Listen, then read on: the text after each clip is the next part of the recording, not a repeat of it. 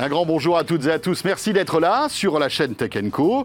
Que vous soyez sur les box SFR Orange Free ou Bouygues, que vous soyez sur YouTube ou sur l'appli RMC BFM Play, je suis très heureux de vous retrouver pour ce nouveau rendez-vous dédié à toute l'actualité de la SVOD, des films et euh, des images et du son, bien sûr. Bienvenue avec au sommaire pour ce nouveau numéro du HE.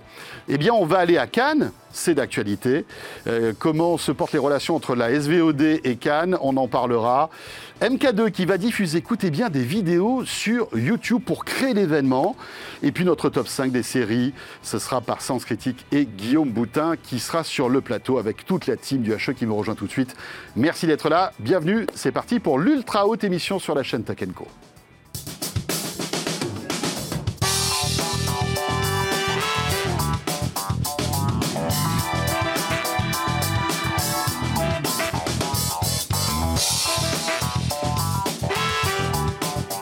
Et encore une fois, merci de nous retrouver tous les mois pour ce rendez-vous euh, atypique, hein, euh, quasiment une heure pour parler de toute l'actualité de la SVOD, du cinéma euh, et de tout ce marché qui est en, pleine ébullition.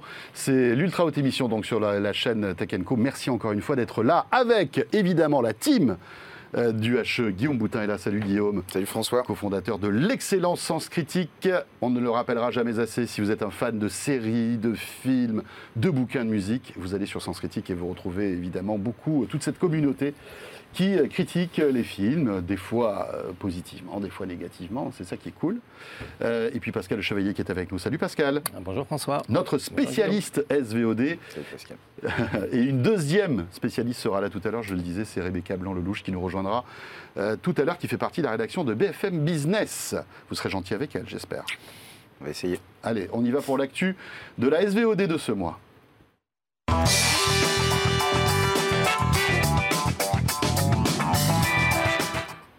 Alors Pascal, tu as sélectionné pour nous, euh, pour ce mois, eh bien, un chiffre déjà 5 millions d'utilisateurs de l'offre avec pute pour Netflix. Ça fait un moment qu'on en parle. On ne savait pas trop si ça allait marcher. Visiblement, ce chiffre 5 millions, euh, il claque hein, quand même, c'est pas mal. Alors, il faut rappeler effectivement euh, que tout le monde attendait de savoir ce qui se passait sur le marché publicitaire de la SVOD. Il se trouve qu'il y a une grande manifestation qui est organisée il y a quelques jours à New York, où là, les plateformes dévoilent auprès des annonceurs l'attractivité de, leur offre. Eh Et, donc Netflix a été obligé de donner des chiffres. Donc 5 millions d'utilisateurs quotidiens. Je rappelle qu'il n'y a que 12 pays aujourd'hui qui sont euh, éligibles euh, à la publicité dans l'offre de Netflix. Et Netflix a déclaré que ça représentait 25% des nouveaux abonnés. Alors il y a une petite, euh, un tour de passe-passe qui a été fait par Netflix. Je rappelle qu'en France, cette offre avec publicité à 5,99 avait été lancée sous le nom de Essentiel avec pub. C'était une quatrième offre. Euh, sachant que Netflix, historiquement, n'a que trois offres. Et en fait, euh, depuis quelques semaines, ils ont supprimé cette offre essentielle avec pub qui est devenue l'offre standard. C'est-à-dire que le premier prix, hmm. euh, quand on veut s'abonner à Netflix aujourd'hui, il n'y a plus le choix entre une offre à 7,99 ou une offre à 5,99, c'est 5,99 de base avec la publicité. et ils annoncent aussi le fait qu'ils vont augmenter le nombre de contenus éligibles par rapport à, l'offre plus chère, euh, qui permettrait d'avoir euh, quasiment le catalogue ISO, mais avec de la publicité, donc vraiment avec un argument prix très très fort.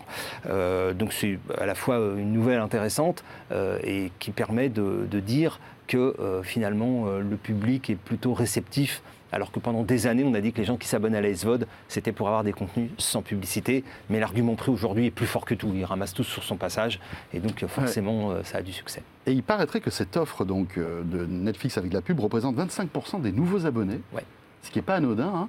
Est-ce que, à Sens Critique, euh, la communauté réagit sur cette offre-là? Est-ce que euh, certains de vos membres disent bah non, bah, nous on veut pas de pub, ou alors on trouve que la pub c'est cool finalement, ça fait baisser le prix Non, on n'a pas eu, non, sincèrement, j'ai pas grand-chose à vous dire dessus. Il n'y a pas eu beaucoup de commentaires qui ont été faits dessus. La seule cela, chose... cela dit, c'est récent en France aussi. Hein. Ouais, mais je pense que peut-être il y a une chose qu'on que, que, je perçois, mais juste vraiment au feeling, c'est que euh, je me demande si le piratage va pas réaugmenter cette année en fait. Moi, c'est plutôt comme ça que je le, perçois. Piratage qui était quand même plutôt, plutôt bien calme, mais aujourd'hui, la multiplication des offres, les prix, si on veut que ce soit pas cher, il y a de la pub, etc. On va peut-être revenir un petit peu plus de piratage. Mais je vous dis ça vraiment au feeling, j'ai pas de chiffres euh, ou de choses comme ça pour étayer. Le piratage, oui, qui est toujours là. hein. En fait, on se rend compte qu'à chaque fois qu'un film sort dans un pays et pas dans les autres, bah, voilà, il est après disponible ou en streaming ou en torrent. Bah, je pense pas qu'on reviendra jamais à des niveaux d'il y a, Non, non, non, euh, c'est clair, d'il y c'est a clair, 7, c'est 8 clair. ans. Mais ça va peut-être relancer quand Et même puis la multiplication de ses offres. Bah, bah, alors si tu le- veux avoir tout, euh, c'est plus de 100, 100 euros par mois. Donc euh, voilà. C'est vrai. Évidemment, euh, peu de gens peuvent, peuvent Enfin, se oui, non, permettre ça. avec l'offre, enfin, je ne vais pas leur faire de la pub, mais l'offre globale ciné-série de Canal, euh, qui contient donc, euh, en plus de Canal, Disney, Netflix, euh, Paramount et maintenant Apple, qui est en plus inclus. TV, ouais. On arrive Ouais. à 45 euros, si je dis pas de bêtises. Parce que pour me confirmer Ouais, dans mais ces t'as eaux-là. t'as pas de foot? Bon, alors ça, c'est un Non, non, bien débat. sûr. Mais si tu veux être abonné à Oui, tout- oui. la majorité, donc il reste Prime Video à part, puisqu'ils ont leur propre, leur propre, leur propre offre, euh, qui a intégré donc HBO récemment. Tu as quand même une gros, enfin, quand même une offre assez conséquente. ouais. Euh, voilà, si tu devais les acheter un par un, là, tu en aurais pour 70-80 euros. Moi, moi, sur le piratage, un avis un peu différent parce que je pense qu'il y aura toujours un noyau dur de, de, de geeks qui sont des, des pirates euh, de, de- de- de long terme euh, et qui savent où aller Pirate chercher. dans l'âme. Oui, qui sont pirates dans l'âme, donc ils, vont, euh, ils savent où aller télécharger, s'il faut aller sur le dark web, enfin voilà, il y a, ils ont des techniques, ils savent utiliser des logiciels, etc. Puis après, il y a le grand public qui aujourd'hui, effectivement, euh, n'a pas le temps forcément d'aller chercher les, les programmes et qui va faire du picking.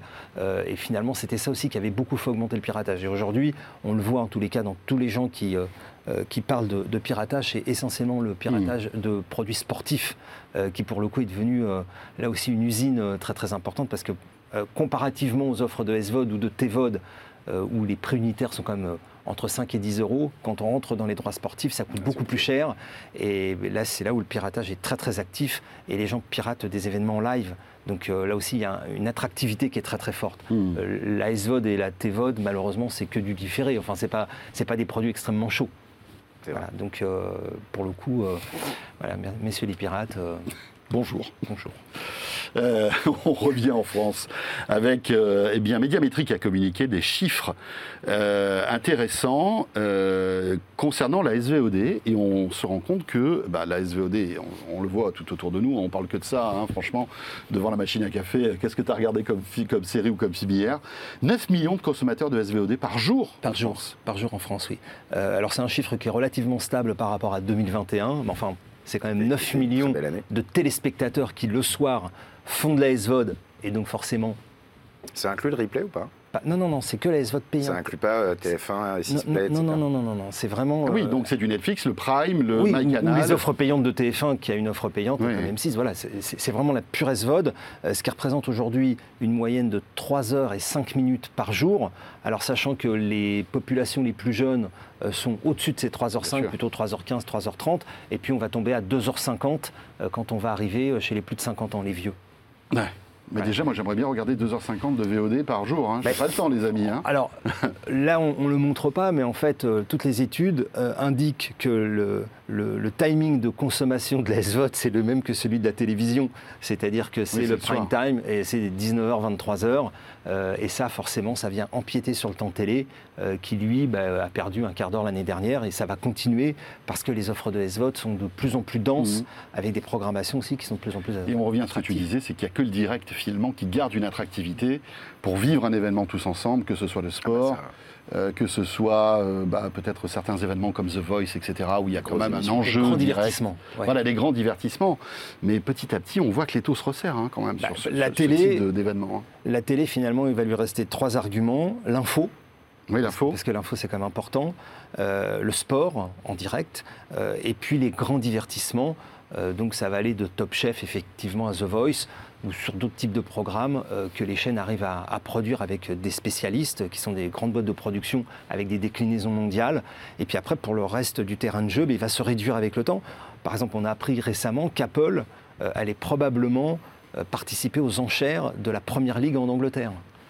Donc ça veut dire que les chaînes qui aujourd'hui diffusent la Première Ligue, qui est quand même la, la licence la plus chère du monde en matière Ouais. de football, euh, risquent de se retrouver entre les mains euh, d'un opérateur. Mais enfin, en France, c'est déjà le cas. qui ont, Et- qui ont beaucoup plus de moyens que les chaînes. ben, Apple, Apple, Apple, euh, bon, voilà, ils ont, c'est- c'est c'est quasi illimité en fait Ouais. comme budget. Et je rappelle qu'ils ont la Comme Prime, MSL. hein. euh, Et, et- et les, et les médias traditionnels ne S'ils pourront pas se battre. s'ils- s'ils le veulent et que ça leur fait perdre de l'argent, mais que c'est strat, euh, pff, ils s'en foutent. Ils Pas de ont- problème. Tout à fait. Pour rendre attractive leur offre. Et c'est là où MyCanal est très, très, très malin, je pense, parce qu'effectivement, tout ça, euh, je pense que la, direction de, de MyCanal le sait, et que euh, voilà, demain, on retrouvera euh, aussi des grands rendez-vous foot sur Apple TV, donc via MyCanal. Et je ne sais pas s'ils reprendront les événements sportifs, tu vois. Bah, je pense qu'il faudra payer un abonnement. Il faudra payer un abonnement supplémentaire. Mais tu le paieras, je pense, dans l'interface MyCanal pour que ce soit encore plus fluide. Je pense, je pense. En tout cas, tout ça présage, c'est quand les, les, prochains, les, dates importantes des, euh, prochains droits de foot euh, je, crois que pour la première ligue anglaise, ça va arriver rapidement. Et, j'ai précisé tout à l'heure que euh, Apple détient déjà la MSL, donc la ligue de soccer hmm. aux États-Unis, donc ils ont l'expérience. et pour la France, ça devrait pas tarder à arriver. Je ne sais pas si c'est pas 2024. et là, il va y avoir une très très grosse bataille parce que l'expérience Amazon, qui a sous-payé les droits, a pas mal énervé Canal. Et donc là, il va y avoir une, grosse baston et, peut-être qu'il y aura une alliance, comme tu le disais, objective euh, entre un, acheteur qui serait Apple et un diffuseur qui serait, euh, qui serait Canal. Hein, et puis est-ce qu'Amazon va rempiler euh, à la fin de son contrat concernant la Ligue 1 Parce que d'après ce que j'ai compris, ils perdent beaucoup d'argent. Bah, comme tout le monde. Hein. Avec ça. et enfin, voilà, ça, va être intéressant de suivre tout ça. Exactement. Dans l'actu, Pascal, est-ce que tu es allé à Cannes? Alors je sais que tu as, sillonné le monde. Tu à Miami, mais bon, tu t'es trompé de, destination finalement, parce que c'était à Cannes que tout se passait, là, avec le festival, bien sûr. Euh, et le festival qui, euh, petit à petit, euh, voilà, est infusé par, par les, contenus de, SVOD, en tout cas des plateformes.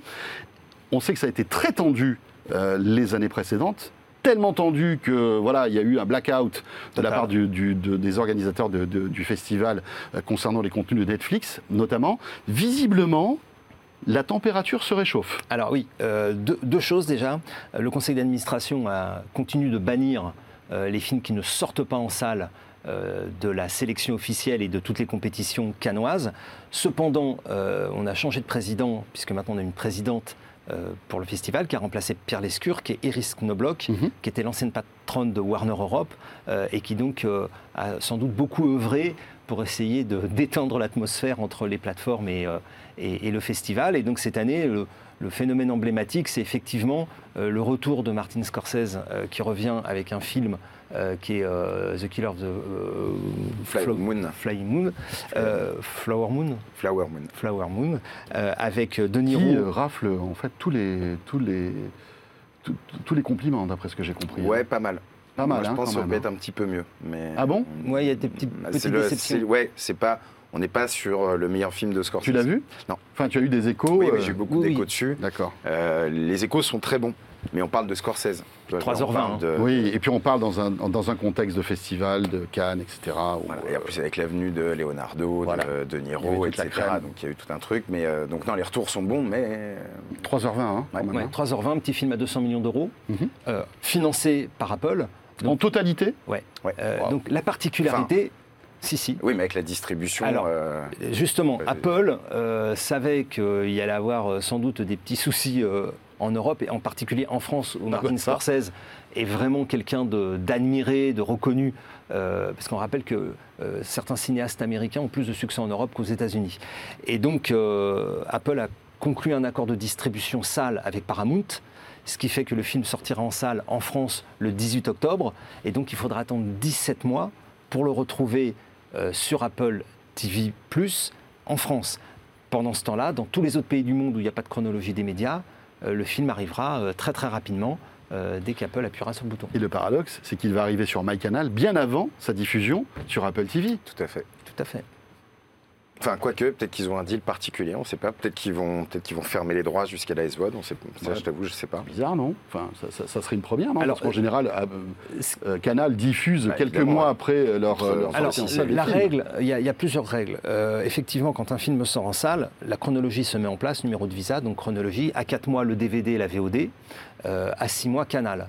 Euh, il n'a pas été raccourci d'ailleurs ce délai dans la nouvelle chronologie non, des médias, c'est toujours 6 mois 8 à 6, non Oui, alors on est passé de 8 à 6, mais la nouvelle chronologie. D'accord, c'est 6 aujourd'hui. Oui, le seul sujet qui est encore en débat, qui n'a pas été tranché, c'est le fait de pouvoir mettre l'IST, le téléchargement définitif, de manière officielle à 3 mois. Euh, et non pas à 4. D'accord. Pour que la, VOD gagne encore un mois. Parce que je rappelle que la seule fenêtre qui s'est raccourcie euh, par rapport euh, à la chronologie des médias, c'est la fenêtre de la SVOD qui a perdu deux mois, puisque Canal a été raccourci de deux mois.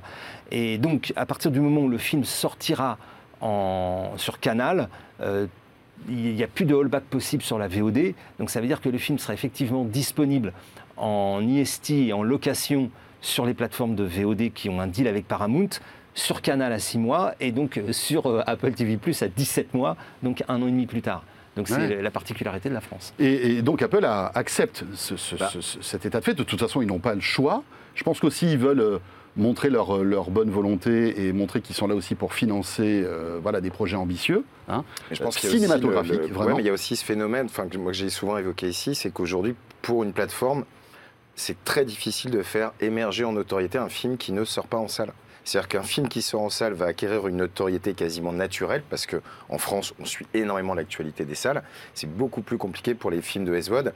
Peut-être que là, ils ont voulu lui donner un petit peu ses lettres de noblesse. Je pense que la présentation en Cannes a probablement joué aussi, puisque sinon, le film n'aurait pas pu être présenté à Cannes s'il ne sortait pas en salle. Donc c'est un, ça montre une fois de plus Oui, bien que sûr. quoi qu'on dise, C'est presque un symbole finalement. non mais surtout, le- le- les plateformes ont besoin des salles. Alors, je, je rappelle aussi que quand un film sort en salle, il y a du marketing, il y a de la presse, Oui. euh, il y a de la critique cinématographique classique. Tout à quand fait, même, oui. euh, Oui, il y a tout un buzz qui, Oui, qui- à alors quatre- qui existe aujourd'hui dans la SVOD. et on Oui, le mais voit. moins, beaucoup moins, beaucoup moins. ouais. Rien à voir. Enfin, nous, on peut le voir sur Sens Critique, mais ça peut se vérifier sur, sur n'importe quelle plateforme. C'est euh, si tu regardes les, je sais pas, on va, on va prendre euh, l'exemple de chez nous, mais je te répète, c'est à peu près partout pareil. Tu regardes les 10 films les plus populaires de euh, 2022, tu en as un en SVOD. Voilà. Là, cette année, reste- c'était euh, Glass Onion, par exemple. D'accord. qui est, qui est vraiment euh, sorti du lot. Euh, L'année d'avant, il y en avait un aussi, j'ai oublié. Bah, C'était euh, le film avec DiCaprio, euh, Don't Look Up. Ouais.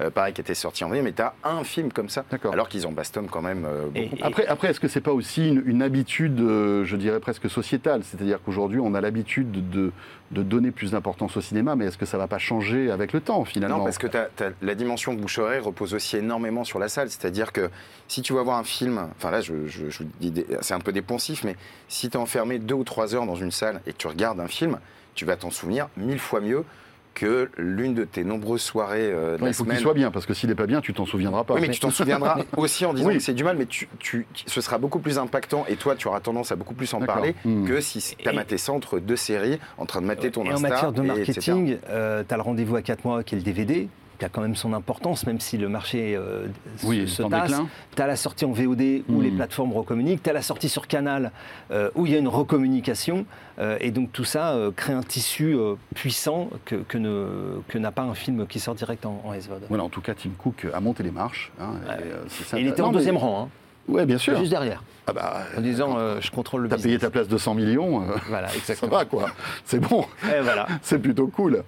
Euh, non, mais c'est un signe, je trouve, c'est un signe fort aussi de, de, de la part d'Apple de- de- d'être dans ces événements-là, de dire attention, on est dans le game, les gars, maintenant. Bah, et ils sont on va payés de investir. Niro, hein, comme tu disais. Donc, ouais, ils sont payés euh, Scorsese, De Niro, DiCaprio, donc euh, bon. Euh, tiens, on parlait justement de l'audience des films. Voilà un film qui est sorti que sur Netflix et qui cartonne, qui est le film français le plus vu dans le monde sur Netflix, c'est Aka. Oui, Aka. Euh, avec Alban Lenoir et Eric Cantona, pour ceux qui sont euh, familiers euh, de ces deux acteurs-là. Donc, Alban Lenoir, c'est notre Jason Statham. C'est-à-dire qu'il était, euh, il a fait plein de films, mais en fait, il était, perdu, enfin, il, a il, il était mis en avant. avoir Une, euh, ouais. Voilà, et avoir une vraie notoriété de, de bastonneur euh, et, de, et de driver. Ouais, puis de films d'action à la française euh, qui n'ont pas grand-chose à envier euh, Exactement. Et donc, standard euh, américain. ouais. alors, j'ai regardé la note sens critique, hein, 6-1. C'est bien. Euh, donc voilà, c'est. Non, non, euh, c'est- alors, 6,1, je fais une parenthèse, pour ce type de film, pour des films d'action comme ça, qui sont des films popcorn, Oui, voilà. voilà, 6,1, c'est une bonne note. Ça veut dire que, Il a, réussi son, il a réussi son pari. voilà, c'est un bon film d'action. Voilà. Tu vas pas en sortir plus Mm. intelligent. C'est comme un film d'horreur. Un film d'horreur qui a, qui a 5, par exemple, ou 5,5. À partir de 6. À partir En de gros, voilà, 6. Cette catégorie de films, quand tu commences à avoir 6 de moyenne, ça veut dire que le film fait le job, entre Hmm. Très bien. Euh, et les- donc, les, les critiques sont plutôt bonnes sur Ouais. Ouais, Correct, on va dire. correct. Voilà, alors que ce- les gros films d'action en plus français, parce Ouais. que souvent les films d'action français c'est pas toujours là, mais c'est ce que je disais tout à l'heure, je pense qu'au niveau de la prod et de la réal, euh, ils tiennent un bon, ils tiennent un bon filon quoi. Il y, c'est- avait, il y a eu Balles perdues avant, enfin, Ouais. il y a eu- qui avait très très bien marché Ouais. aussi. C'est 100 millions d'heures de visionnage. C'est 100 millions d'heures. Là, j'ai refait le calcul hier soir parce que Netflix se publie toutes les semaines. Donc, Mhm. c'était à 81 millions Euh, C'était la première communication et là aujourd'hui ils sont arrivés à 100 000, quasiment à 100 millions. Mais bon, on ne sait pas trop ce que ça veut dire en fait. 100 Non, mais millions c'est- d'heures. Évidemment, c'est impressionnant, mais qu'est-ce que ça, qu'est-ce que ça représente à l'échelle d'un Netflix mondial? C'est ça le, truc. C'est difficile à mais dire. Comme, mais comme je vous dis souvent, enfin, si Netflix nous dit ça, c'est qu'ils ont un truc à nous dire. Enfin, je veux dire, Ne- Netflix Oui, ne oui, oui. communique pas de chiffres euh, au hasard. Donc moi, je pense qu'ils veulent se poser, ils veulent montrer peut-être derrière que bah, ils sont actifs sur les prods françaises et la preuve, ça marche, ça marche en plus à l'international. Ouais. Oui, et puis ils ont besoin aussi de se rassurer. Et dernier point, euh, il faut aussi dire que le cinéma sur les plateformes de SVOD, ça n'est que 20% de la consommation. Donc encore une Mhm. fois, les plateformes de SVOD, elles sont faites pour les séries et le cinéma reste marginal. Et ce qui explique aussi ce qu'on disait tout à l'heure, le fait que les films soient moins exposés, moins commentés, moins visibles. Et la frontière devient tellement ténue entre des belles séries et des films finalement, parce que tu te rends compte qu'aujourd'hui, tu as des Bah, séries, euh, oui, largement. c'est, c'est- en fait, c'est la narration qui est plus longue, mais les moyens sont équivalents euh, aux plus grands films, en fait. C'est ça qui est, qui est intéressant. Merci Pascal, tu restes avec nous, car tu vas commenter, bien sûr, comme à chaque fois, le bilan euh, des cinq séries qui ont le plus buzzé sur Sens Critique avec Guillaume, bien sûr.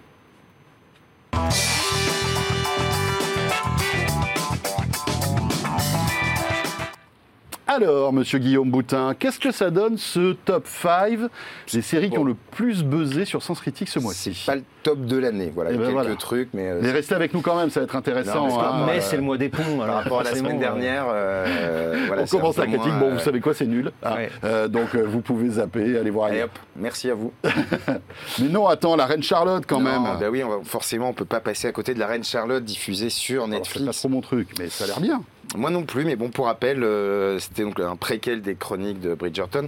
Alors, ce qui est assez intéressant de noter, c'est que je vous là aussi, je vous en parle assez souvent, mais plus ça va, plus on va vers un monde de licence. Et donc, plus ça va, plus les plateformes, dès lors qu'une euh, IP, enfin donc une licence marche, euh, bah, ensuite on va avoir tendance à les décliner. Et donc là, aujourd'hui, ce préquel va s'attacher à nous raconter l'histoire du personnage de la reine Charlotte.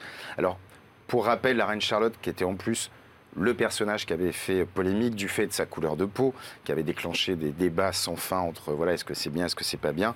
Pour rappel, les créateurs de la série disent que leur série est une fiction et que donc il faut accepter le fait que ce soit une fiction. Et voilà, et bref, on va suivre son parcours quand elle est arrivée, euh, quand elle était promise au roi pour épouser euh, donc le roi, euh, et comment en fait elle s'est faite sa place à la cour. Et bien contre toute attente, c'est plutôt bien été chez nous. Chez nous. On est à 6,5 de moyenne. Pour ce type de série, c'est vraiment pas mal. Bridgerton, c'est noté 5-8 chez nous. Ah ouais C'est pas catastrophique, c'est Oui. moyen. Mais donc pareil. le préquel fait mieux que la série originale. Ouais, tout à fait. euh, mais parce que je pense que c'est beaucoup lié au personnage, parce que c'est un des personnages qui a le plus fait parler en fait, et on a envie d'en savoir plus. Il est assez attachant. Euh, voilà, et comme toujours, bah, c'est une très belle prod. Alors à l'eau de rose, hein, etc. Mais c'est vrai, voilà, il y a des beaux décors, des beaux costumes. Euh, globalement, hein, c'est plutôt bien écrit. Mm. Dès lors que euh, voilà, les gens que ça énerve acceptent le fait que c'est une fiction Oui, oui, et qu'on peut s'amuser comme le fait Tarantino Bah, voilà, dans tous faut- ses films. Je vous rappelle que Tarantino a tué Hitler, a sauvé euh, Sharon Tate, etc. Et voilà, bah, c'est comme ça, c'est un type de narration. Bref, donc c'est pas mal. Si vous êtes euh, client de cet univers, euh, je vous la recommande. Toujours produit par Shonda Rhimes, hein, la, la- on va dire la, la géniale, enfin la géniale, en tout cas la surdouée dans la production qui, à qui l'on doit entre autres Grey's Anatomy. Deuxième série, Série Buzz. française, ouais, tout à fait. BRI, euh, sortie sur Canal, euh, donc création originale de Canal, très belle prod, etc. avec beaucoup de com hein, quand même autour de cette Ah oui, série oui, aussi. c'est hein. un très très gros enjeu pour Ouais, eux. ouais. Euh, ça a très bien marché en audience d'ailleurs. Euh, et même chez nous, alors on va le voir, la note est moyenne, mais en revanche, beaucoup de gens quand même l'ont noté. Alors pour rappel, BRI, ça veut dire Brigade de recherche et d'intervention. C'est l'unité spécialisée dans le grand banditisme. Donc ce sont ceux qui courent après les vrais voyous, les braqueurs, euh, etc. Et on va y suivre Saïd qui débarque et qui prend la tête en fait de cette unité et qui va remplacer donc un, un chef qui était charismatique qui s'appelle Patrick dont les méthodes étaient un petit peu cheloues, on est toujours un petit peu dans des, dans des eaux troubles. Et puis surtout, il a du mal à se faire oublier, puisque tout le monde adorait Patrick, c'était un petit peu la référence, et lui, il va devoir s'imposer, en fait, par rapport à l'image Mhm. de, ce, de ces anciens chefs qui, je répète, pouvaient avoir des amitiés qui peuvent être, en tout cas, euh, discutables. Bref, globalement, à la fin, bah, c'est plutôt moyen, 5,5. Bon, c'est voilà, c'est pas catastrophique. Euh, c'est en dessous de beaucoup de créations originales de Canal, un type, je sais Mhm. pas, euh, Braco. euh, Et qu'est-ce que euh, reprochent les, les membres de. Sens Critique à, à Euh, BRI, par exemple Ben, c'est les, les scènes d'action qui sont plutôt réussies. Globalement, ça marche bien, c'est assez, euh, c'est assez vénère comme, euh, comme série.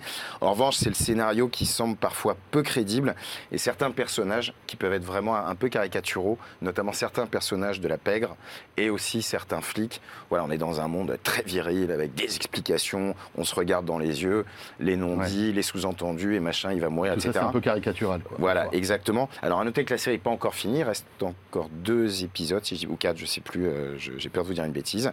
Euh, voilà, donc là aussi c'est pas mal, mais c'est quand même un petit peu en dessous de ce que pro- peut proposer Canal en termes de, de création originale.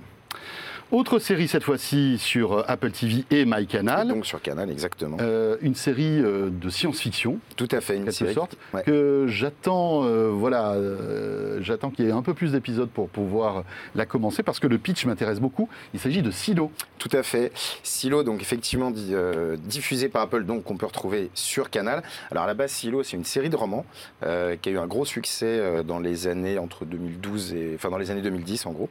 On est dans un monde post Le scénar est assez classique hein, pour le coup. On est dans un monde post-apocalyptique. L'air est devenu totalement respi- irrespirable et donc les, derniers habitants sur Terre vivent dans un silo de 144 étages aux règles extrêmement strictes et avec évidemment la reproduction de tous les schémas de, classe sociale. Euh, et quand je dis c'est strict, la sanction c'est de vous faire sortir du silo et donc de mourir dehors parce que l'air, est irrespirable. Euh, et en gros, on va suivre des héros qui vont comprendre que bah, les instances dirigeantes en fait cachent des choses, qu'il y a des choses beaucoup plus compliquées que ce qu'on pourrait penser. Et euh, C'est rigolo parce que le pitch me fait penser à une série que je regardais quand j'étais petit, c'était L'âge de cristal. Je ne sais pas Bien si sûr, vous vous souvenez de cette série. C'est à peu près la même histoire. Les gens étaient enfermés dans une espèce de, de bulle en sous-sol et euh, en plus il y avait le, le- on tuait les gens quand ils vieillissaient. Alors si voilà, à partir de bêtises. 30 ans, on les Ouais, tuait, mais on leur disait qu'ils ne pouvaient pas sortir en fait de cette bulle puisque la Terre était invivable. Et il y a des fugitifs qui, sont- qui sortent et qui se rendent compte qu'on peut vivre dehors et qu'il y a même une, en fait voilà, il y a une civilisation, etc. C'est- pour ça que c'est un, intéressant. c'est un ça. thème, c'est un thème assez récurrent, hein, comme, ouais, comme ouais. on avait Et avec qui est assez euh, fascinant aussi. le, le- la- le film et la série sur le train euh, Snowpiercer euh, de Bong Joon, euh, non, Park Chan-wook, pardon, j'ai oublié, euh, un grand réalisateur coréen. Oui, c'est un thème de toute façon qui est assez classique à la Oui. littérature, à la littérature SF et aux séries. Et pourtant, bah, même si c'est classique, on a des très beaux retours puisque la, la série est à 7 de moyenne avec seulement 4 épisodes. Il faut savoir que chez nous, souvent, ils attendent la fin de la série pour la noter, mais déjà là, ils mettent des notes. Euh, bah, la réalisation est très bonne, euh, très clairement. Les personnages aussi fonctionnent vraiment bien. Et en particulier, donc l'héroïne qui s'appelle Rebecca Ferguson, qui joue euh, Juliette. Et c'est elle, évidemment, par qui le changement va arriver. On note aussi la présence de Tom Robbins. On est assez content, parce que longtemps qu'on avait... Tim Robbins, pardon. Tim Robbins, oui. Ça faisait longtemps qu'on l'avait, euh, qu'on enfin, on le voit un petit peu moins euh, ces derniers temps. Donc voilà, ça fonctionne très bien, ça pose des vraies questions, bah, les questions sur les enjeux sociétaux, notamment de classe sociale, de euh, on vous ment, etc. Donc Mhm. évidemment beaucoup de parallèles avec le monde dans lequel on vit aujourd'hui, où tout le monde se pose toujours beaucoup de questions. Euh, donc voilà, donc c'est bah, c'est la série cette semaine, on va dire, qui est euh, la recommandation euh, Ouais, des utilisateurs. C'est Ouais. pas mal quand même. hein. Et ça va potentiellement monter avec la fin des épisodes, Voilà. si ça se termine bien. Silo, euh, donc sur Apple TV, sur MyCanal. Euh, on se rend compte d'ailleurs que ce deal, c'est vraiment le deal de l'année, à la fois pour les clients, enfin pour tous ceux qui sont abonnés à MyCanal, et je pense aussi pour Apple TV, qui d'un coup se retrouve avec une, Ah bah, c'est une, une exposition de ces séries. Si vous, si vous l'avez noté, je vous parle très rarement des séries Apple Ouais, parce ouais, qu'elles ouais. génèrent peu de, de- au final de Et là, d'un coup, je pense que Et ça là, je vais vous en parler pendant les mois qui viennent. C'est sûr que je vais vous en parler parce que, Voilà. le, Joli évidemment, coup, hein, en termes hein. d'accessibilité, euh, euh, de la part de Canal et d'Apple TV. Euh, autre série euh, qui était euh, très attendue, qui voilà, est en cours de diffusion sur France Télé, tout à fait. il s'agit de la série sur Brigitte Bardot. Tout à fait, la série Bardot. Donc, change évidemment complètement d'univers. Bon, voilà, je ne vais pas vous raconter l'histoire de- d'une des plus grandes icônes du XXe siècle. On la connaît tous après. Enfin, en tout cas, c'est ce qu'ont essayé de faire donc Daniel et Christopher Thompson. Donc, c'est une série biopic qui va retracer en fait la vie de Brigitte Bardot de la fin des années 40, donc globalement de la fin de son adolescence euh, jusqu'à la naissance de son premier enfant dans les années 60, et notamment son idylle avec, euh, avec Roger Vadim, qui va être aussi un petit peu son pygmalion. Oui, un peu l'amour de sa vie. hein, dire. Exactement. Et il en a eu quelques-unes des amoureuses, ce cher Roger. Euh, et donc à travers son parcours, en fait, c'est surtout l'histoire de l'émancipation d'une femme qu'on va suivre, puisqu'on apprend donc Brigitte Bardot était issue d'un milieu très catho, très serrée, très, très engoncée, et elle ne va avoir que de cesse que de sortir de, de, de ce carcan. Et elle est un petit peu à l'origine, en fait, de. Enfin, elle fait partie, en tout cas, des personnes qui ont créé les. les ce qui a permis, en fait, d'arriver à la révolution sexuelle Mhm. des années 60. Ouais, en fait. Ça a commencé dans les années 50 Oui, avec ce type de, c'est un vrai de- symbole. de personnes, complètement. Et voilà, et puis je pense que les plus jeunes ne se souviennent pas, mais Brigitte Bardot était peut-être avec euh, Elvis Presley et Marilyn Monroe, les Mhm. personnes les plus connues dans Bien les sûr. années euh, 50 et 60. Et malheureusement, alors les retours sont moyens. euh, Ah, on est à 5,6. Euh, les retours sont, en dehors de Sens Critique, les retours sont pas fous. Ils sont pas laborieux. catastrophiques. Ouais, c'est euh, déjà c'est très classique. Euh, alors certes, l'époque est bien reconstituée, les décors, les costumes, etc., etc. Après, j'ai lu beaucoup de choses négatives sur le jeu des comédiens. Ouais. Je ne sais pas si sont les comédiens ou les comédiennes ou la direction d'acteurs. Ça, c'est difficile de le savoir, mais ça fonctionne moyen. Les dialogues fonctionnent moyen. On a du mal à y croire. Euh, ouais. C'est, on, on a du mal à rentrer dans le. Moi, le sujet m'intéresse euh, forcément parce que c'est le cinéma. Oui, puis etc. on est un peu, enfin, on fait partie de cette génération où on a connu Bardot, euh, enfin pas tout à fait, mais, mais disons Non, mais que dans les années bien sûr. 70-80, elle était Si, encore si. présente médiatiquement. On était contemporains. Oui, voilà, non, non, mais c'est c'est vrai. Et, euh, et puis bon, on, a vu, on- enfin, ça, ça, touche, ça a été une icône. Ça manque de chaleur, ça manque de, Bah, très- spontanéité. en fait, il, y a, de- il y a certains acteurs. euh, voilà, je pense que ça sera difficile de franchir euh, encore une étape. Enfin voilà, le- c'est c'est pas, ça semble pas naturel. Non. Mais bon, le sujet reste intéressant. Mhm. Mais bon, après, euh, Mais c'est la magie des la- séries, La hein. deuxième saison, elle va être difficile, je pense. Ah, il, il prévoit une deuxième saison ou tu penses que Bah, on s'arrête. Bah, tu sais, c'est toujours pareil. Une série, enfin, on s'arrête. Oui, euh, c'est-à-dire qu'on pourrait raconter la Bardot, deuxième elle a, partie. je sais pas, elle a 25 ans, je crois, quand Ouais, ouais. s'arrête, ou 28 ans. Donc on, ça. pourrait attaquer la deuxième partie de sa vie, mais qui est peut-être euh, moins, euh, moins emblématique et, et- Enfin voilà, on verra. En tout cas, c'est sur France TV. Hein, C'est euh, ça, L'avantage, c'est que c'est gratuit. Si, euh, enfin, Non, puis quand même, les gens, les gens étaient au rendez-vous, entre guillemets. Il y a quand même des gens qui Oui, sont oui, allés, sûr, qui sont allés la regarder. Oui, mais oui. ouais, pas la deuxième semaine à a plongé en euh, audience. hein. Ouais, bah, ça m'étonne pas. Euh, autre série qui buzz sur Sens Critique, euh, alors là, euh, c'est euh, Prime. Prime qui, quand euh, il met les moyens, il met les moyens. Et Citadel est l'une des séries, je crois, les plus chères Oui. au monde. Une des séries les plus chères de l'histoire, 300 millions de dollars. Et surtout, c'est un projet, puisqu'il y a d'autres séries qui sont oui. en cours euh, de production, de tournage, je ne sais pas, mais il y a deux autres séries euh, qui vont être déclinées de cet univers. Un peu comme Le Seigneur des Anneaux d'ailleurs, enfin, la, la licence du Seigneur des Anneaux sur, Prime. C'est exactement ça. Et là, on sent qu'ils veulent créer, en fait, parce qu'en plus, ce sont les frères Russo euh, qui, sont, qui sont derrière cette série. Frères Russo qui sont les spécialistes, vous savez, que chez les Marvel, de faire des ponts Oui, entre, oui. Les, entre les films, entre les licences, etc. Et là, à première vue, c'est ce qu'ils veulent reproduire. Néanmoins, c'est pas gagné. Euh, Aïe, aïe, aïe. les retours sont très mauvais. C'est vrai Euh, ah ouais, ouais, les retours, c'est une cata. Mais, et, et pareil, parce que parfois, tu sais, je regarde Sens Critique. Bon, Sens Critique a la réputation quand même d'avoir des gens Oui, vous êtes assez exigeant. dur. Enfin, la communauté est assez exigeante. J'ai regardé un petit peu partout, euh, ça le fait vraiment, vraiment pas. En deux mots, on est, dans, on est entre Jason Bourne et James Bond, hein, l'histoire de deux, deux anciens agents secrets dont la mémoire est effacée, qui ont retrouvé une vie normale, mais qui vont avoir des flashbacks et machin, et qui vont se souvenir qu'ils étaient peut-être euh, tatata. Donc on est sur un scénario ultra classique, mais vraiment plus, enfin, directement emprunté de, de- de Jason Bourne. Et euh, voilà, et la note, euh, oui, non, la note, elle est sans appel, elle est à 4,3. Voilà. 4,3 chez nous, c'est- c'est vraiment pas bon du tout. C'est pas bon du tout. Non. Non, non, et. 300 les- millions, ça fait, ça fait cher la mauvaise note quand même. Après, c'est toujours pareil, on va voir. hein, Tu sais, tu as, des, t'as des, t'as des séries qui peuvent être mal notées, je répète, hein, indépendamment de sens Mhm. critique, hein, si on regarde même les plateformes américaines, et puis qui font quand même des succès d'audience. Hein, c'est pas toujours corrélé, mais là, quand même, l'indication, elle est, elle est quand même assez, euh, assez sévère. Bon. Et le, ouais, les principales reproches, non, surtout, et juste pour terminer, c'est vraiment ce manque d'originalité euh, et de voir un espèce d'ersatz en fait de, de Jason Bourne et sans, sans valeur. Et puis je crois qu'il y a un autre truc qui déçoit, c'est que les frères Russo ont quand même une très bonne réputation. Oui. C'est quand même eux qu'on fait. Euh, on Ils sont pas eux trop foulés là sur ce euh, coup. Bah, en fait, ils ont récupéré le projet en cours de route. Ah, Ce qui est jamais un très bon signe. Quand tu changes de showrunner euh, en cours de route, c'est rarement euh, un bon message.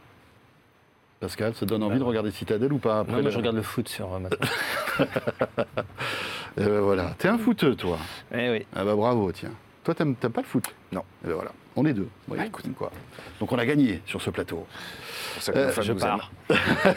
Je m'en vais. Je m'en vais. Euh, allez, on va, Bonsoir. on va poursuivre l'ultra haute émission avec Rebecca Blanc-Lelouch qui nous rejoint tout de suite. Euh, on va parler entre autres, euh, revenir sur le festival de Cannes avec elle.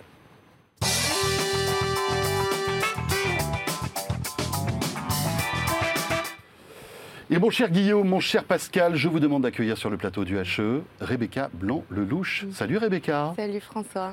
Ravi de t'accueillir. Merci Euh, de m'accueillir. Rebecca que vous retrouvez sur BFM Business dans Hebdocom tous les week-ends. Euh, Rebecca est fan, pour tout vous dire, pour tout vous raconter notre vie. hein, euh, on est voisins de bureau avec Rebecca. Et quand on prépare nos émissions respectives, on parle souvent de séries, etc. Mais j'ai dit, mais il faut absolument que tu viennes dans UHE. Elle m'a dit, deal Eh bien voilà, Rebecca est sur le plateau et on est très heureux. Euh, D'autant que Rebecca, l'actualité est plutôt chargée en ce moment. Tu étais à Cannes pour ce premier week-end du 76e festival et euh, tu vas un petit peu nous raconter comment c'était, quelle était la température euh, et euh, est-ce que le cinéma retrouve ses couleurs là-bas? En effet, j'ai été à Cannes, je me suis promenée sur la plage des producteurs, sur la plage du CNC, au marché Sous la du- pluie bien sûr, parce sous que c'était pas sous drôle. la pluie tout le week-end et le soleil est sorti quand je suis partie. Et ben voilà, ça c'est cool. Et, et, et en effet, donc, ce qui ressort, la, la première chose qui ressort de la part des gens avec qui j'ai pu discuter, producteurs, distributeurs et agents, c'est que le public retourne en salle. Au mois d'avril, la fréquentation des salles a retrouvé son niveau d'avant-crise. Et c'est vraiment un rebond qui euh, redonne le sourire à tous les professionnels. Et c'est ce que ce qu'ils me disent euh, en premier, en premier à chaque fois. Et euh, concernant le marché du film, on sent que c'est un petit peu plus contrasté quand même. Euh, les producteurs me disaient que ce sont les films de catégorie intermédiaire, c'est-à-dire à moyen budget, qui ont plus de mal à se vendre, euh, parce que apparemment les plateformes ont moins de moyens qu'avant commencent à se serrer un petit peu la ceinture parce que la, co- la concurrence euh, monte euh, et puis elle rentre un peu dans une phase de stabilisation. Et les distributeurs eux euh, me disent qu'ils privilégient les plus petits films souvent produits pour les plateformes justement ou alors tout à l'inverse Ah les films Donc à c'est vraiment les extrêmes. On est d'un extrême à un autre, à un autre, euh, des films à, à gros budget parce que euh, y a un espèce de côté euh, spectaculaire qui donne envie aux gens en fait d'aller les voir en salle. Comme par exemple à Cannes, le cinquième volet d'Indiana Jones qui était très très très attendu et, et qui a coûté 300 millions d'euros, ou encore le film de Mai Wen avec Johnny Depp qui était euh, distribué par le Pacte. En tout au marché du film, 13 500 participants ont été recensés. Il me semble que c'est 1000 de plus que l'année dernière, mais je ne suis pas sûre de ce chiffre. Et puis euh, dans l'ensemble, euh, l'ambiance était plutôt positive et euh, les- le secteur était optimiste. Est-ce que tu as vu Harrison Ford? Oui, je l'ai vu de loin. De loin. Bon, et tu as vu de près le film. Et j'ai vu le Le film. nouveau, le nouveau Indiana Jones, très attendu par des millions et des millions de fans, hein, parce que voilà, on attendait plus cette suite finalement. Elle arrive. Euh, Qu'est-ce que tu en as pensé? Mon avis personnel, c'est que euh, j'ai trouvé euh, le rajeunissement d'Indiana Jones euh, fantastique pour justement l'avoir vu en vrai. Technologiquement, ils ont réussi, parce qu'il y a plusieurs passages dans Absolument. le film où il est jeune. hein, ouais. Absolument, ça fait toujours plaisir de voir un Indiana Jones, ça c'est sûr. En revanche, les scènes d'action, je les trouvais un peu longues, Ah. un peu interminables. D'accord. Pas bon ça. Hein Mais On va la voir com- sur Sens Critique ce que ça donne. Il sort quand euh, ce film Début- euh, cet été, non, je euh, crois. Il sort, euh, oui, au mois de juin, juillet, je Ouais, crois. ça. Ouais. Et chez nous, non, les, les retours, parce qu'on a pas mal de gens qui sont à Cannes et il sort le 28 juin. Non, les, les retours sont, sont pas bons. Ils sont pas bons Non. Zut. Ah là là. Bon, ça va faire 4 ou 5 millions quand même. Oui, parce que, oui, en fait, oui. je pense que oui, on s'en fout de savoir Non, si non, non, c'est clair, bon clair. Tout le monde veut revoir euh, Et bien sûr. Harrison Ford. Bah, dans c'est un peu une Madeleine de Proust, bien ce, truc-là. hein. On a tous connu, on Et a même tous le grandi. quatrième, pareil, qui s'était fait euh, détruire par la critique, euh, Oui. ça lui a pas empêché de faire. euh, Enfin, j'ai les cartonné, chiffres, mais euh, qu'il- il a cartonné, bien sûr. En effet. En revanche, j'ai beaucoup aimé la comédienne euh, qui partage euh, l'affiche avec lui. Très bien. Dans l'actu, tu... alors là, on quitte Cannes pour s'intéresser euh, en fait à cette, à cette association entre MK2 et YouTube. Raconte-nous euh, cette histoire. Enfin, on quitte pas vraiment Cannes parce que ça a été annoncé. Ça a été annoncé à Cannes. au Festival de Cannes. À l'occasion de ce Festival de Cannes, ça va s'appeler YouTube Ciné Club par MK2. Donc il s'agira de projection des vidéos les plus aimées, les plus appréciées sur YouTube en salle avec les créateurs de contenu en question, ou alors de projection de contenu exclusif, toujours en salle. Pour euh, planter un peu le décor, YouTube aujourd'hui c'est 2 milliards d'utilisateurs dans le monde, 40 millions de Français euh, qui vont sur la plateforme chaque mois. Et effectivement, l'industrie du cinéma euh, s'en sert, que ce soit euh, les acteurs historiques pour donner euh, une nouvelle vie à leur production ou alors la Gen Z cinéphile. Dans, ce, contexte de cette annonce du, partenariat, YouTube a commandé une étude Ipsos qui révèle que 62% des 18-35 ans déclarent regarder un contenu à propos d'un film, que ce soit un une bande-annonce, euh, un trailer, un making-of sur YouTube et leur donne envie de le regarder. Donc en fait, voilà, ce qui ressort, c'est que YouTube, on pourrait penser que ça concurrence le cinéma, mais en fait, euh, pas du tout, ça le valorise euh, complètement. Alors, ce qui est intéressant, c'est que tu as rencontré à Cannes la DG de YouTube France. et on regarde tout de suite un extrait de ton interview. Il s'agit de Justine Rist et on revient juste après.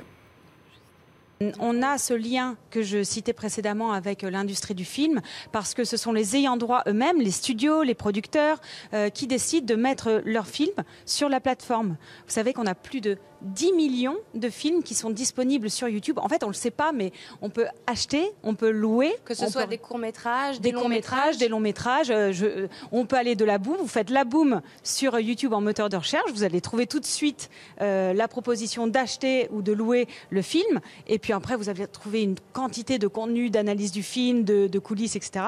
Mais si je fais sans filtre, la Palme d'Or, donc euh, Triangle of Sadness, la Palme d'Or du euh, président du Festival de Cannes cette année, euh, Ruben Östlund, euh, ben pareil, vous le trouvez en proposition à l'achat ou à, à la location, et ensuite les, tous les contenus euh, euh, parallèles qui parlent du film, qui analysent le film, qui critiquent le film. Et c'est ça cette relation qu'on a avec les ayants droit, mais aussi avec tous les cinéphiles passionnés de cinéma. Donc c'est de ce constat-là euh, que s'est monté euh, le deal avec MK2. Et alors MK2, c'est allé un cran plus loin parce que l'idée, c'est on est dans un moment où l'industrie du cinéma a toujours au cœur de ses préoccupations la conquête ou la reconquête euh, de l'audience des plus jeunes. Et donc, de bah, la fréquentation des salles de cinéma. voilà la fréquentation des salles de cinéma. Et donc, dans ce contexte-là, bah, c'était formidable pour nous d'aller un cran plus loin et d'accompagner cette expérience. Voilà, alors Pascal euh, et, Guillaume, le fait de se dire qu'on va diffuser dans des grandes salles du contenu YouTube pour en fait ref- refaire venir les jeunes en quelque sorte en salle, c'est fou quand même. Ouais, c'est sympa. Après, il faut voir euh, la qualité des, programmes qui seront proposés et puis de savoir que pour l'instant, ça se limite uniquement euh, à MK2, qui est un réseau assez spécifique, qui a toujours été assez innovant. Oui, assez innovant. Euh, dans- Oui, qui sa façon énormément d'animation. Voilà. euh, Ils projettent beaucoup plus que des films euh, MK2 dans leur, dans Exactement. leur cinéma. Non, moi, ce que je trouve marrant, c'est qu'au final, bah, on voit les contenus cinéma qui vont, avec les bandes annonces qui vont sur YouTube, Facebook et le reste de Meta. Bah là, c'est le contraire en fait. J'avoue que c'est assez, euh, que c'est assez amusant. Après, oui, je pense pas. Enfin, ils vont pas faire euh, 3 millions d'entrées avec. Voilà, ça va être quelques projets, mais le, mais le message en tout cas est intéressant. Et je pense qu'ils vont sélectionner les- les- leurs créateurs. euh, enfin, ils ont quand même, il y a quand même quelques créateurs qui font un job extraordinaire. Tu vois que ce soit sur l'histoire, l'économie, etc. Et je pense que, euh, enfin, je suis pas inquiet sur la qualité des contenus qui seront, qui seront projetés. Non, puis ça fait une avancée intéressante hein, entre les pop-corn et la pub. Euh, je rappelle que historiquement, il y avait les nouvelles. Euh, à l'époque de Pâté de Gaumont. Euh, puis après, on a eu des courts-métrages. Il n'y en a plus beaucoup aujourd'hui Quasiment plus. de courts-métrages Mhm. dans les grandes salles, hein, sur les grands réseaux. Donc c'est une façon de, de renouveler le genre. Euh, après, il faudra voir effectivement quel type de contenus sont mis en, sont mis en avant. Euh, Rebecca, c'est aussi une plateforme qui est devenue incontournable pour euh, tous les métiers de l'audiovisuel YouTube. Oui, absolument, que ce soit pour élargir son audience, euh, stocker ou montrer euh, ses productions, euh, que ce soit euh, n'importe quelle chaîne de télé. euh, le groupe Altis le fait d'ailleurs. Nous, on est disponible, toutes les chaînes du groupe Altis sont disponibles sur YouTube. Euh, plateforme, site, site comme Allociné par exemple, qui place euh, YouTube euh, vraiment au, au cœur de sa stratégie.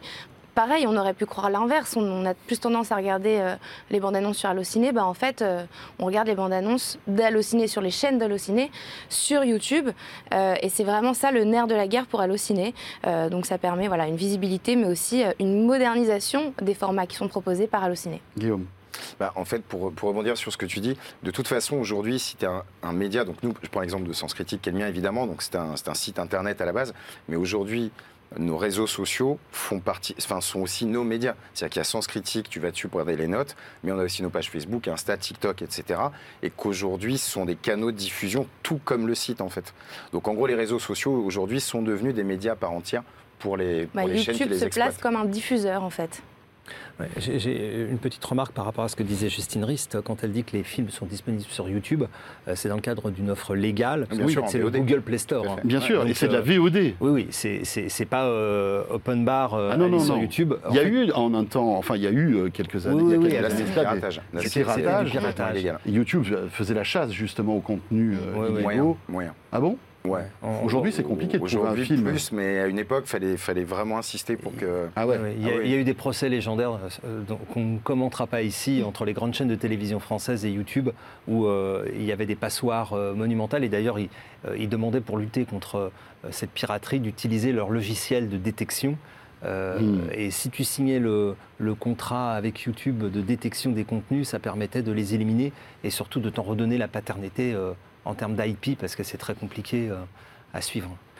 Rebecca, euh, alors que tu étais à Cannes, tu as rencontré la ministre de la Culture, Rima Abdul Malak. Alors, tu l'as peut-être pas rencontrée, mais en tout cas, tu, tu as à sa écouté- conférence voilà, tu étais à sa conférence, qui a dévoilé un plan qui a pour objectif de faire de la France le leader européen des tournages et de la production numérique. C'est dans le cadre de, de ce plan France 2030, hein, qui a été euh, initié par le président Emmanuel Macron.